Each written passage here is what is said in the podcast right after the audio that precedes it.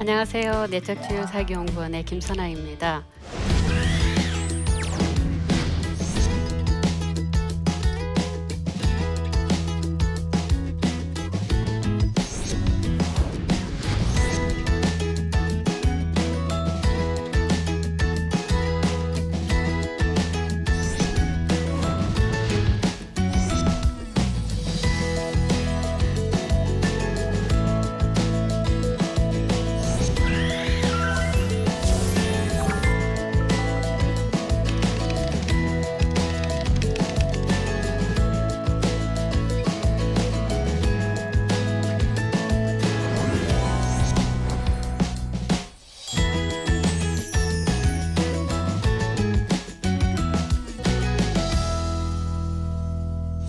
제가 처음에 이런 내적 치유 사역을 하게 된 동기는 이 대학생들을 복음화시키고 하나님의 사람으로 변화시키는 그런 일들을 씨씨씨에서 저희가 풀타임 사역자로 섬기고 있었거든요.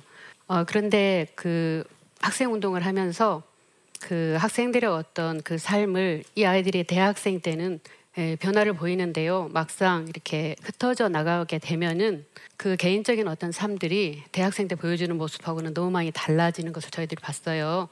그러면서 저희가 이 제자와 사역이나 어떤 성경 공부 훈련으로는 인간의 온전한 어떤 변화에 한계가 있다는 것을 절실히 생각하게 됐고요. 이제 그러면서 저희가 그 성령께서 우리 마음의 깊은 부분들을 치유하시고 터치하시지 않는, 않는다면 인간은 그 부모나 아니면 그 전에 내려오는 어떤 악습에 의해서 다시 이렇게 주저앉고 마는구나 하는 것들을 많이 이렇게 보게 됐습니다. 이건 또 제 자신에게서도 마찬가지인데요. 성경에서 말씀하시는 것처럼 정말 하나님의 아들이 나를 위해서 죽으시고 그리고 나를 새로운 사람으로 분명히 바꾸어 주셨고 또 우리를 성장시켜 가시겠다는 약속이 있으시기 때문에 제가 아무리 성격이 이상하고 또 우리가 가지고 있는 전에 내려오는 그 습관들이 있다 할지라도 그것이 변화되지 않을 수 없다라는 어떤 희망은 있었거든요. 심리학 중에 가장 최고의 심리학 서적은 저는 성경이라고 생각을 합니다. 왜냐하면 이 성경 안에는 인간이 어떻게 파괴되었는지 그리고 인간은 어떻게 회복될 수 있는지에 대한 모든 것들이 다 들어있잖아요. 그래서 성경을 중심으로 해서 어떤 인간 심리 그리고 그것들을 제 자신에게 이렇게 적용시켜 가는 가운데 역사들이 나타나게 되었고 그래서 처음에는 그것을 씨씨씨에 있는 그 학생 운동에 접목을 시켰다가 나중에 예, 공개 세미나를 하게 됐는데요. 그때는 우리나라의 내적 치유라는 단어 자체가 없었고 또 그것을 세미나를 하는 그런 것은 찾아보기가 어려웠기 때문에 저희가 내적 치유 세미나 했을 때 도대체 누가 올 수 있을까 이런 이제 의구심을 가졌었거든요. 결정적으로 아 정말 이것이 주님이 주신 부르심이었구나라고 확인할 수 있는 한 가지 작은 사건이 일어났어요. 네, 저 그림을 보시면 어, 여러분들이 저 그림을 이렇게 딱 보시니까 조금 나하고 조금 연결된다라는 생각이 드시나요? 아 그러십니까? 사실은 세미나를 준비하기 한 하루 전인가 어, 어떤 한 가족이 자기 딸을 데리고 어, 저희 씨씨씨 센터로 왔었어요. 근데 이 자매는 간호사였는데요. 이 딸이 갑자기 그러니까 갑자기 정신이 이렇게 오락가락하는 상태가 된 거예요. 그러면서 정신이 약간 이렇게 이상하게 되면은 나타나는 증상이 목소리도 변해가면서 자기 엄마에게 굉장히 무서운 그 저주, 욕, 막 이 욕설을 퍼붓는 거예요. 그러니까 이 부모님은 교회를 다니시지는 않았었는데 자기 딸에 일어난 어떤 이런 변화들을 보면서 기치료를 통해서 아니면 또 여러 가지 방법을 통해서 이제 뭐 치료를 해보려고 했는데도 좋아지지가 않았던 거예요. 그러니까 이제 교회를 어떤 교회를 데리고 가게 되는데 그 교회에 계시는 목사님께서 이것은 귀신 들려서 이런 증상이 나타난 것이다. 그렇게 하면서 가족들이 전부 예수님을 믿어야만 당신 딸을 고칠 수 있어요. 이렇게 하고요. 그래서 그 가족들이 일단 그 교회를 다니기로 하고 그 목사님은 그 자매에게 귀신을 쫓아내는 사역을 계속 하셨어요. 그런데 이게 좋아지는 것이 아니라 이 자매가 점점 점점 더 안 좋아지면서 급기야는 다리가 마비가 되는 증상까지 이제 나타나게 됐어요. 그런데 마지막으로 이 자매가 이제 씨씨씨를 조금 다녔나 봐요. 저기가 저희가 일하고 있는. 그래서 이 자매가 이제 씨씨씨에 계시는 그 주목사님과 김선아 사모님을 만나고 싶다. 이렇게 해서 이 가족들이 데리고 온 거였는데요. 그때 마침 저 그림이 에, 저희가 세미나 준비를 하고 있었기 때문에 책상 위에 펼쳐져 있었어요. 그런데 이 자매가 이 그림을 보는 순간에 자기는 이 그림이 무슨 뜻인지를 안다고 하는 거예요. 그러면서 지금 이 그림을 보면은 이 사람의 머리에 많은 것들은 지식은 가득하지만 마음에 한 번도 느껴지지를 않는다는 거예요. 그러면서 지금 속에 있는 그 사람을 보니까 울고 있는데 자기도 언제부턴가 자기 마음속 한쪽 구석에 자기 왼쪽 가슴에서 언제부턴가는 그 울음소리가 들린다는 거예요. 근데 이런 말을 다른 사람들에게 하면 자기는 미쳤다고 할까 봐 말은 못하겠지만 자기는 정말 이 울음소리가 무엇인지 그리고 왜 우는지 어떻게 해야지 이것들이 멈춰지는 것인지 조용한 시간에 이런 것들을 자기가 느끼게 되었다고 그렇게 말을 했어요. 이제 그래서 세미나에 참석을 하게 됐었고요. 세미나 마지막 시간에 이 자매가 앞에 나와서 간증을 했습니다. 이 자매는 자기 안에 울고 있는 그 울음소리가 무엇인지를 알게 됐어요. 근데 강의를 듣는 가운데 아주 어린 시절의 기억 하나가 너무나 선명하게 떠올랐다고 해요. 그런데 그 장면은 어떤 것이었냐면 할머니가 자기를 비가 오는데 집 밖으로 던져버리는 장면이었어요. 근데 그 이유가 무엇이었냐면 이 할머니는 너무너무 손자를 원한 거예요.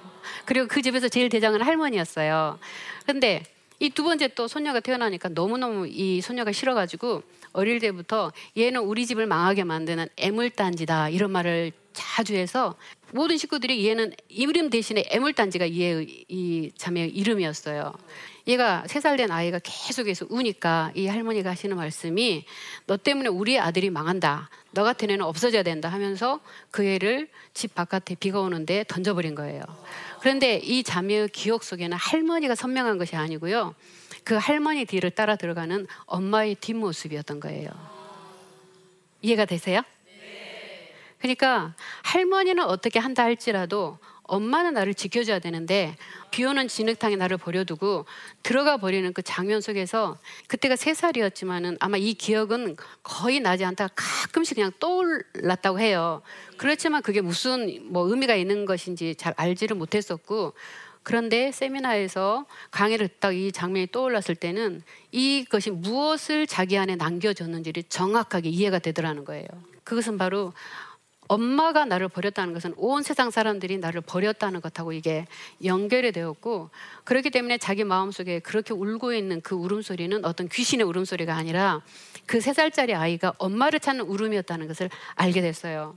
그래서 그 자기를 돌봐주지 않은 그 엄마에 대해서 그때 정말 주님 용서합니다 하고 그 용서의 기도를 했는데 그렇게 느끼고 싶었던 하나님이 나를 사랑하신다는 것에 대해서 그것이 믿어지면서 느껴지면서 이 자매가 몸을 굉장히 많이 떨었거든요. 그때 간증을 할 때. 근데 자기가 지금 떨려서 떠는 것이 아니고 너무 기뻐서 자기가 평생 태어나서 이런 사랑의 느낌은 정말 이렇게 누군가 나를 그 보호해주고 돌봐주는 어떤 그런 사랑의 느낌을 자기는 처음 받아봤다 해서 이렇게 떨고 있다 이렇게 말을 했고요. 내 마음속에 울고 있는 내가 있어요 이렇게 했던 말이 사실은 저희들의 책의 그 첫 번째 이제 제목이 됐어요. 저희가 이제 지금까지 한 오만 명 거의 육만 명에 가까운 분들이 저희 세미나를 다녀갔는데요. 저희가 이 세미나 사역, 그 사역을 지금까지 계속해 오면서 어, 정말 사람의 마음속에 있는 수많은 기억들이 있잖아요. 근데 우리는 그 기억들이 에, 예수님을 믿는다고 해서 그 기억이 완전히 다 없어지는 것은 아니에요. 우리가 새 사람이 되지만 우리 머릿속에 입력된 데이터는 그대로 가지고 들어오거든요. 그런데 그 데이터 속에는 우리를 파괴적으로 우리를 파괴시키는 그런 어떤 독이 들어있는 그 기억들이 있을 수 있어요. 무조건 나쁜 기억, 좋은 기억 그런 것이 아니라 그 엄마가 의도적으로 그런 것이 아니잖아요. 그렇지만 뭔가 그 기억 속에서 들어있는 어떤 요인들이 사실은 이것은 영적으로 본다면 사단이 어떤 기억들을 사용하는 것이죠. 그것을 통해서 이 마음속에 나는 아무도 나를 사랑하지 않아 하는 그런 부정적인 암시를 계속해서 계속해서 이 기억 속에서 어, 전해지고 있는 이제 그런 결과를 만들어내는 것이죠. 기억 속에 있는 아픔과 어떤 상처가 스트레스를 만드는데 이 스트레스는요 우리가 흔히 생각할 때 스트레스가 만병의 근원이라는 거 아시죠? 정말 사실 어떤 그 스트레스라는 것은 우리 몸 안에 결정적인 어떤 영향을 주는데요. 그 스트레스는 상황 스트레스가 아니에요. 그러니까 상황 스트레스라고 하면은 저도 오늘 약간의 상황 스트레스를 겪었거든요. 여기 와서 막 이렇게 화장도 하고 그리고 막 이 앞에서 이렇게 막 이런 말도 하고 이런 것들이 약간 저에게 스트레스로 작용하지만 사실 이건 시간이 지나면 없어지는 거잖아요. 그런데 생리적인 스트레스라는 것이 있어요. 그 생리적인 스트레스라는 것은 우리 안에 깊은 그 내면 안에서, 그러니까 이 기억이라는 것은 물질은 아니잖아요. 물질이 아닌데 어떻게 그러면 어떤 형태로 우리 안에 기억이 되어 있을까? 어디에 기, 머리에 기억이 되어 있나? 손에 기록이 되어 있나? 그런데 사실은 어떤 하나의 암시적인 우리의 생각의 형태로 아니면 어떤 우리 안에 암시의 형태로 기록이 되어 있는 것이죠. 그런데 이런 생리적인 스트레스는 우리 안에 신경계에 영향을 계속 주고 그리고 긴장 상태로 만들기 때문에 우리가 이 긴장 상태에 들어간다는 것은 엄청난 에너지가 필요한 거예요. 긴장 상태라는 것은 내가 내 몸을 지켜야 되겠다, 내 삶을 내가 지켜야 되겠다 하는 뭐 그런 거 있잖아요, 그죠? 그러니까 그런 것이 가끔 있다가 사라지면 좋은데 평생 동안 그렇게 지속된다고 할 때 그것은 몸에 영향을 주지 않을 수가 없는 것이죠. 한번 저기 세미나를 하는데요, 그 어떤 어머니께서 이렇게 가슴을 이렇게 끌어안고 이렇게 걸어가시는 거예요. 그래서 할머니 왜 이렇게 여기를 잡고 가세요? 좀 힘드세요? 이렇게 하셨더니 이분이 말씀하시는 것이 자기 아들이 서른 살 되었을 때 우울증이 심해가지고 아파트에서 뛰어내렸다는 거예요. 그러니까 그 모습을 보고 난 다음에 이 할머니는 반드시 서서 걸을 수가 없는 거예요. 이 속 여기를 잡아야만 되는 거예요. 그러니까 이런 것들이 얼마나 이분 마음속에 지금 현재 그 상황은 이미 지나갔지만 이분의 마음속에 그 고통은 그대로 잔재하고 있어서 계속해서 계속해서 이분의 마음만 괴롭히는 것이 아니라 이 몸을 파괴시키고 있는 것이죠. 그래서 우리가 성경에 보면 우리에게 하나님께서 계속해서 말씀하시는 것은 이 마음의 즐거움은 양약이라도 심령의 근심은 뼈를 상하게 한다고 그랬잖아요. 정말 이 말이 사실이라는 것을 전 절감하게 되었는데, 그런데 이 내적 치유 세미나를 하면서 정말 분명히 제가 생각하게 된 것은 사람의 마음을 치유하고 고치는 것은 인간의 힘만으로는 불가능하다는 생각이 들었어요. 왜냐하면 그 이유가 물론 어느 정도의 어느 정도의 고통은 우리가 어떤 심리치료를 받기도 하고 또 약을 먹어서 뭐 잠을 자기도 하고 아니면 여행을 하면서 어떤 힐링 프로그램들을 참여하면 가능하겠지만, 그러나 그 한계 밑으로 들어가면 그것은 인간이 할 수 없는 부분이 있다는 생각을 저는 분명히 하게 됐습니다. 예를 들자면 이제 한 엄마가 참석을 했는데 이 엄마는 그 전도사 생활을 했었는데요. 다섯 살짜리 애하고 초등학교에 들어가지 않은 두 아들을 데리고 있는 엄마였어요. 그런데 이제 두 아들을 키우다 보니까 전도사 사역을 잠깐 접고 애들에게 전념을 하고 있었는데 저녁에 저녁 창거리를 사려고 슈퍼마켓에 간 거예요. 그런데 저기 보니까 자기 밑에 막내가 멀리서 엄마 하면서 소리를 지른 거예요. 그러니까 이 엄마가 들어가라고 들어가라고 막 한 거예요. 이제 그 아파트 베란다에서 그러니까 엄마 곧 간다 들어가 하면서 아래에서 소리를 쳤는데 그 순간에 이 아이가 그 아래로 떨어져 죽은 거예요. 여러분, 이 엄마를 누가 어떻게 도울 수 있겠습니까? 네. 근데 이 엄마가 이제 에, 그런 상황이 됐을 때 사실은 교회에서 많은 분들이 오셔서 기도도 해주시고 하는데 아주 치명적으로 이 엄마를 괴롭히는 말을 하신 분도 있었어요. 뭐라고 하셨냐면, 당신이 전도사 사역을 하다가 이렇게 아이들 키우느라고 사역을 접고 있다 보니까 하나님께서 당신이 가장 사랑하는 이 아이를 데리고 가셨다. 응? 이런 어떤 그 사람들은 고통을 당하면은요 제일 먼저 나오는 질문이 뭔지 아세요? 왜 내게 이런 일이? 이런 말이 나오죠. 왜? 그러면서 자꾸 이 고통의 어떤 그 이유를 알고 싶어하는 마음이 있거든요. 그래서 이 엄마도 자기 안에 있는 이런 사건들이 왜 일어났을까? 그 왜라는 질문에 묶여 있다 보니까 그 하나님이 계시다는 걸 알기 때문에 하나님을 무섭지만 그러나 하나님을 사랑할 수는 없었어요. 그래서 자기가 정말 자살을 하고 싶은데 자살하면 지옥 간다는 걸 알고 있었기 때문에 이 엄마는 대신에 항상 그 차로로만 돌아다닌 거예요. 인도로 가지 않고. 왜? 어떤 차가 자기를 치워서 죽게 만들어주기를 바랬던 거죠. 그 엄마의 마음이 이해가 되시죠? 이제 그 상태로 이 친정 식구들이 이 딸이 아무래도 무슨 일을 저지를 것 같은 상황에서 이 저희 세미나를 데리고 왔어요. 이 사람을 저희가 어떻게, 아무리 어떤 심리학적인 지식을 가지고 있다 할지라도 성경적인 지식을 가지고 있다 할지라도 저희가 어떻게 도와줄 수 있겠습니까? 그런데 저희가 이 사역을 하는 데 있어서 가장 중요한 것은 성령의 현재성이에요.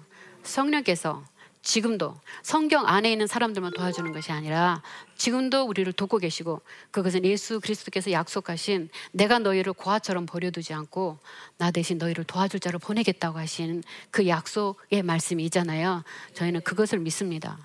근데 이 엄마가 와가지고 어떻게 됐을까요? 이 엄마는 그 안에서 먼저 한 가지 강의를 들으면서 왜라는 질문을 일단 멈춰야 되겠다는 그 말을 받아들였어요. 우리가 왜라는 질문을 너무 많이 하지 말아라. 왜냐하면 이 왜라는 질문은 너무나 어려운 질문이에요. 이 고통이 왜 내게 일어났습니까? 나는 왜 그때 어, 그런 일을 당해야 됐습니까? 그렇잖아요. 우리가 지금 우리에게 지금 우리 나라 안에서도 일어나는 여러 가지 어떤 일들에 대해서 왜 저런 일들이 일어나야 됩니까? 이렇게 우리가 왜라는 질문을 계속 할 때 주님의 정확한 그 대답을 듣기보다는 사실 우리 안에 절망과 어떤 실망과 하나님이 정말 계시다면 이런 일이 일어날 수 있어? 하는 그런 감정 속으로 계속해서 빠져들어가게 돼요. 그래서 우리는 일단 외에는 놔두고 하나님에게 소원을 말하라고 그랬거든요. 그러니까 이 엄마가 그때 하나님 저는 우리 아이가 보고 싶어요 이렇게 말을 했어요. 근데 그분이 그 기도를 하자마자 어떤 일이 일어나냐면 그 시간은 마침 어떤 시간이었냐면요, 우리가 그 봉사해 주시는 분들이 있거든요. 그 봉사해 주시는 어떤 분이 이렇게 안아주는 시간이었어요, 참석자들을. 근데 저쪽에서 이 봉사자가 안아주려고 오고 있는데 갑자기 그분이 예수님의 모습으로 바뀐 거예요. 그리고 예수님 옆에 자기 아들이 손을 잡고 오고 있었어요. 이제 이분의 간증이에요. 이건 제가 본 것이 아니라. 근데 그 아들이 손을 잡고 오는데 이 아들이 무슨 말을 하는지 이 엄마는 알아들을 수 있더래요. 근데 이 아들이 하는 말이 엄마 나 잘 있어. 그러니까 엄마도 열심히 하나님 믿고 나중에 와, 이 말을 하고 있더라는 거예요. 그리고는 이 아이가 손을 흔들면서 그 예수님과 함께 돌아서 가는 장면을 이 엄마가 그 잠깐의 순간에 보게 됐어요. 그리고 보니까 봉사자가 자기 앞에 오고 있더라는 것이죠. 이분은 나중에 이 년 뒤에 다시 저희 세미나로 왔어요. 그때 왔을 때는요, 전도사 사역을 다시 하고 있었고 그 외라는 그 고통에서 물론 계속 계속 그 다음에도 조금씩 무너질 수는 있었지만 다시는 완전히 그 좌절 상태 속으로 들어가지 않고, 이해가 안 되지만 주님을, 주님은 선한 분이라는 것을 계속해서 붙들었고요. 그리고 그 밑에 세 번째 아이가 태어났더라고요. 그래서 이런 어떤 죽음의 사건들 봤을 때 하나님만이 우리를 치유하실 수 있다라는 생각이 들고요. 정말 이 마지막에 교회를 지키는 사람은 누가 교회를 지킬 수 있나? 물론 우리의 고통을 심리치료를 통해서도 힐링받을 수 있고 여러 가지 것을 힐링받을 수 있겠지만, 사실은 심리치료를 통해서 힐링을 받거나, 저는 심리치료를 지금 그 부정하는 것이 아니라 저희가 이 부분에 굉장히 중요하다고 생각해요. 그렇지만 어떤 핵심을 말을 하는 것인데요, 우리가 어떤 고통이 있었을 때 돈을 가지고 해결하면 점점 나중에는 돈에 대해서 집착을 하게 될 것이죠. 그죠? 그런데 내가 가지고 있는 고통을 예수 그리스도의 십자가를 통해서, 예수 그리스도의 어떤 행적을 통해서 여러분이 우울증에서 아니면 공황장애에서, 공황발작에서, 정말 심지어는 끔찍한 어떤 질병들에서 그것이 빠져나오게 됐다면 그 사람은 예수 그리스도의 십자가의 능력을 정말 선포하지 않을 수가 없을 거예요. 예수님 과정 과정 속에 그 예수님을 증거하지 않을 수 없을 거예요. 그런 사람만이 마지막까지 교회를 지키는 거예요. 그래서 저희 성서적 내적 치유 세미나의 목적은 예수 그리스도의 복음 안에 사람의 몸과 마음을 회복시킬 수 있는, 기억의 공격에서 벗어나게 할 수 있는 모든 비밀이 들어있다는 것을 어, 교육시키고 있는 그런 세미나입니다. 우리 모두는 어, 하나님을 알지 못했던 시간들이 있잖아요. 기억의 공격이라는 것은 뭐냐면 결국에는 너는 혼자다, 너는 잘 안 될 거야 라고 하는 어떤 암시적인 메시지로 우리 안에서 들려요. 그러니까 그 암시적인 것을 무력화시킬 수 있는 비밀은 뭐냐면요, 나는 혼자가 아니다, 주님께서 나를 책임지실 거야. 다시 말하면 성경에 있는 약속들을 그대로 내 안에 받아들일 수 있는 그 힘이 있을 때 그 공격들은 무력화되는데요, 이 내적 치유나 이런 부분들은 뭐냐면 그 공격을 무력화시킬 수 있도록 도와주는 것이고 그 과정을 도와주는 것이고요, 우리가 말씀을 그대로 믿을 수 있는 그 힘이 만들어지게만 된다면 아주 간단해요. 나는 혼자가 아니라 내 옆에 주님이 같이 계셔. 이것만 우리 머리가 아니라 마음으로 받아들일 수 있는 사람은 몸과 마음의 모든 심리 질병에서 분명하게 회복이 될 수 있습니다.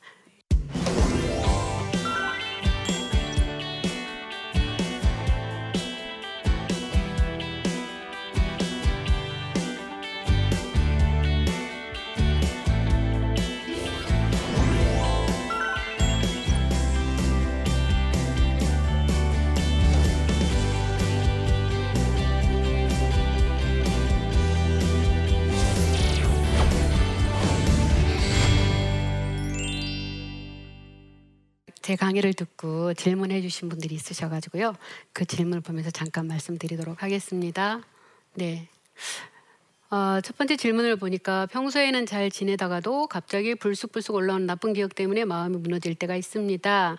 이럴 때는 어떻게 하나요? 원장님은 어떻게 하시나요? 이렇게 예, 질문해 주셨는데 저의 경우를 잠깐 제가 말씀을 드릴게요. 어, 저도 어떤 문제가 많으니까 내척추 사역을 했겠죠. 네. 근데 저는 제가 가지고 있는 그 문제가 무엇인지 정확하게 또 그 문제가 저를 어떤 식으로 힘들게 만드는 건지 정리를 사실은 잘 하지 못했어요. 근데 제가 그 아이들에게 또 남편에게 사실은 자꾸 어떤 그런 화를 결혼하기 전에는 정말 저는 화를 내지 않았었거든요. 근데 그런 화를 계속해서 내는 것이 저의 어떤 성격 때문이다 이렇게 생각해 나중에 보니까 그것은 저의 안에 저장된 기억하고 연결이 되었어요. 화를 잘 내는 사람은 사실은 마음이 약한 사람들이고요. 불안한 사람들이거든요. 저는 뭔가 불안한 거예요. 저는 뭔가 긴장이 되어 있었던 거예요. 그럼 나는 왜 그렇게 긴장을 하고 있었을까? 나는 하나님을 나의 아버지로 믿는다고 하고 하나님 나를 보호해 주신다는 말을 하면서 무슨 긴장을 하고 있었던 것일까? 그러니까 제 마음 깊은 곳에서 올라오는 그 어떤 암시적인 메시지는 뭐냐면 뭔가 무슨 일이 일어날 것 같은 거예요. 근데 여러분 우리는 이 암시적인 어떤 메시지는요. 내가 그런 생각을 하고 있는지조차 인식을 못하는 경우가 많아요. 근데 무엇인가 내 안에 안 좋은 일이 일어날 것 같아. 미래를 생각하면. 근데 이렇게 된 그 배경에는요. 저희 아버님께서 사실은 어, 제가 기억할 때 세 번이나 엄청나게 큰 그 사기를 당하셔가지고 어, 완전히 집안이 그 완전히 밑바닥이 된 경우가 벌써 세 번이었거든요. 그러니까 집에서 갑자기 무슨 어, 빚쟁이들이 온다거나 저희 어머님은 달력을 보시면서 항상 아, 또 이제 이자 줄 날짜가 온다 이 근심을 하셨던 그 기억들이 제 어린 시절에 있어요. 그런데 저는 이제 어린 시절은 다 지나갔다고 생각을 했는데 나중에 보니까 이것에서 만들어지는 긴장이 뭔가 무슨 일이 일어날 것 같아. 조용해도 조용하면 평안하게 있으면 되잖아요. 그치만 뭔가 무슨 일이 일어날 것 같아. 그러니까 어떻게 해야 되는 줄 아세요? 기도를 해야 되고 뭔가 무슨 일이 일어날 것 같으니까 큐티를 또 열심히 하고 뭔가 주님 마음에 맞춰드리고 싶은 어떤 행동들을 제가 하는 것도 많더라고요. 이것이 결국에는 저에게 제 몸에도 어떤 피곤한 상태를 계속 만들어냈고 세미나를 할 때도 제가 이렇게 세미나 끝나고 나면 아주 편안하다 이런 것이 아니라 뭔가 잘했을까라고 하는 그 굉장히 작은 그 불안 있죠. 그 불안이 다시 또 제 안에서 스쳐 지나가곤 했는데 이것은 그냥 생각으로 스쳐 지나고 암시로 스쳐 지나가는 것이 아니라 생리적인 스트레스를 만들어내는 것이어가지고 제 몸에 되게 많은 그 문제를 좀 일으켰었어요. 그런데 제가 아 이것은 내가 그런 암시를 가지고 있었구나. 그리고 이건 종결된 것이었는데 내가 이런 암시 아직도 묶여 있었구나라고 생각하는 순간에 주님의 말씀, 주님께서 나의 앞으로도 항상 우리를 책임져 주시겠다는 그 말씀을 제가 마음에 붙들면서 사실은 놀랍게도요. 부정적인 어떤 그런 불안이나 긴장 상태가 제 안에서 완전히 회복이 되고 제 몸도 치유가 되는 네, 그런 결과가 있었습니다. 또 다른 질문 한번 보도록 하겠습니다. 성서적 내적 치유와 일반 심리 상담의 차이점 무엇일까 이렇게 어, 말씀해 주셨는데요. 여기는 굉장히 많은 차이가 있습니다. 사실은 근본적으로 인간관 자체가 달라요. 이 일반 심리 상담은 사람이 죄를 인정하지 않아요. 그렇죠? 죄라는 그 개념은 어떤 것이냐면 하나님이라는 분이 있기 때문에 하나님에 대한 반대적인 행동을 죄라고 표현을 하는 거예요. 그래서 이 죄에 대한 그 해결이 그러니까 지금 만들어지고 있는 몸의 병, 마음의 병 이런 비정상적인 건강과 반대되는 비정상적인 상태를 죄의 결과라고 사실은 성경은 말을 하고 있잖아요. 죽음은 죄의 결과라고 말씀하시고 있죠. 그렇다면 이것에 대한 치료는 뭐겠어요? 죄 문제를 해결해 가는 것이죠. 그래서 이 죄 문제를 해결해 가는 데 있어서 우리 사람의 마음은 굉장히 깊은 바닷물과 같아요. 그래서 자기가 어떤 죄를 지금 가지고 있는지 사실은 다 이해하지 못해요. 네? 어떤 행위적인 어떤 죄에 대해서만 이해를 하지. 그런데 이런 거 하나하나를 하나씩 하나씩 풀어, 아, 이것이 나의 사실은 근본적인 죄악이었구나 라고 생각할 때 성경에서는 그것에 대한 해결책을 너무 간단하게 말해주고 있어요. 뭐냐면 잘못했습니다고 말해. 그러면 너는 즉시 치유될 거야. 이렇게 말씀하시잖아요. 이게 어떤 이런 과정들이라면 사실 일반 심리 상담은 그 죄라는 것에 대한 포커스를 두고 있지 않기 때문에 여러 가지 환경적인 요인, 물리적인 요인, 아니면 이런 어떤 요인들, 요인들로 이렇게 말을 하면서 굉장히 우리를 이해해 주는 것 같고 어, 우리를 편안하게 만들어주는 것 같거든요. 사실은 죄가 있다 그러면 굉장히 우리 기분 나쁘잖아요. 그렇지만 뭐 유전적인 영향이야, 뭐 동성애도 마찬가지입니다. 어떤 유전적인 거야, 환경적인 거야 계속 이렇게 하지만 사실은 그 끝을 가보면 그래서 어떻게 해야 되는데가 나오는 거예요. 정말 풀 수 없는 뭐 죽음의 문제들, 아니면 또 동성애의 문제들, 아니면 아까처럼 그랬던 심리 불안장애, 공황장애 문제들을 가진 사람들이 왔지만 예수 그리스도의 복음으로 풀지 못한 문제는 없었어요. 네, 그걸 말씀드리고 싶네요. 네, 저희 오늘 그 기억의 공격을 무력화시키는 비밀에 대해서 여러분들하고 잠깐 나누었는데요. 결국 우리 안에 어떤 파괴적인 기억이 있다 할지라도요, 내 머릿속에 있는 기억이라 할지라도 나는 그것을 컨트롤하지 못해요. 그렇지만 나하고 주님이 협조한다면, 그래서 내 안에 있는 그런 어떤 기억들에 대해서 그것을 주님에게 우리가 말할 수 있어요. 그리고 주님도 이런 어떤 고통을 당해보셨나요? 라고 우리가 또 질문해 볼 수 있어요. 그렇게 할 때 주님하고 우리는 정말 하나가 되면서요, 내게 올라오는 그 부정적인 암시들이 주님의 말씀으로 사실 무력화되는 그 순간이 되고, 혼자라는 그 고립감에서 벗어나면서 우리 안에 이제 건강한 삶을 살아갈 수 있는, 건강한 마음의 상태를 지킬 수 있는 어, 그런 비밀들이 들어있는 것 같습니다. 네, 제 강의를 들어주셔서 정말 감사합니다.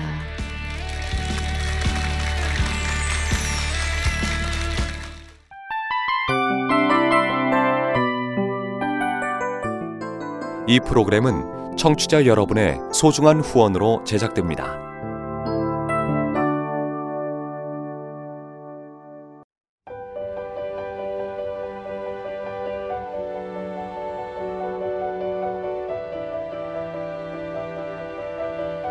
세상에는 수많은 교회들이 있지만 더 깊이 있는 말씀 강해를 찾기 위해 크기로만 교회를 선정하지 않습니다.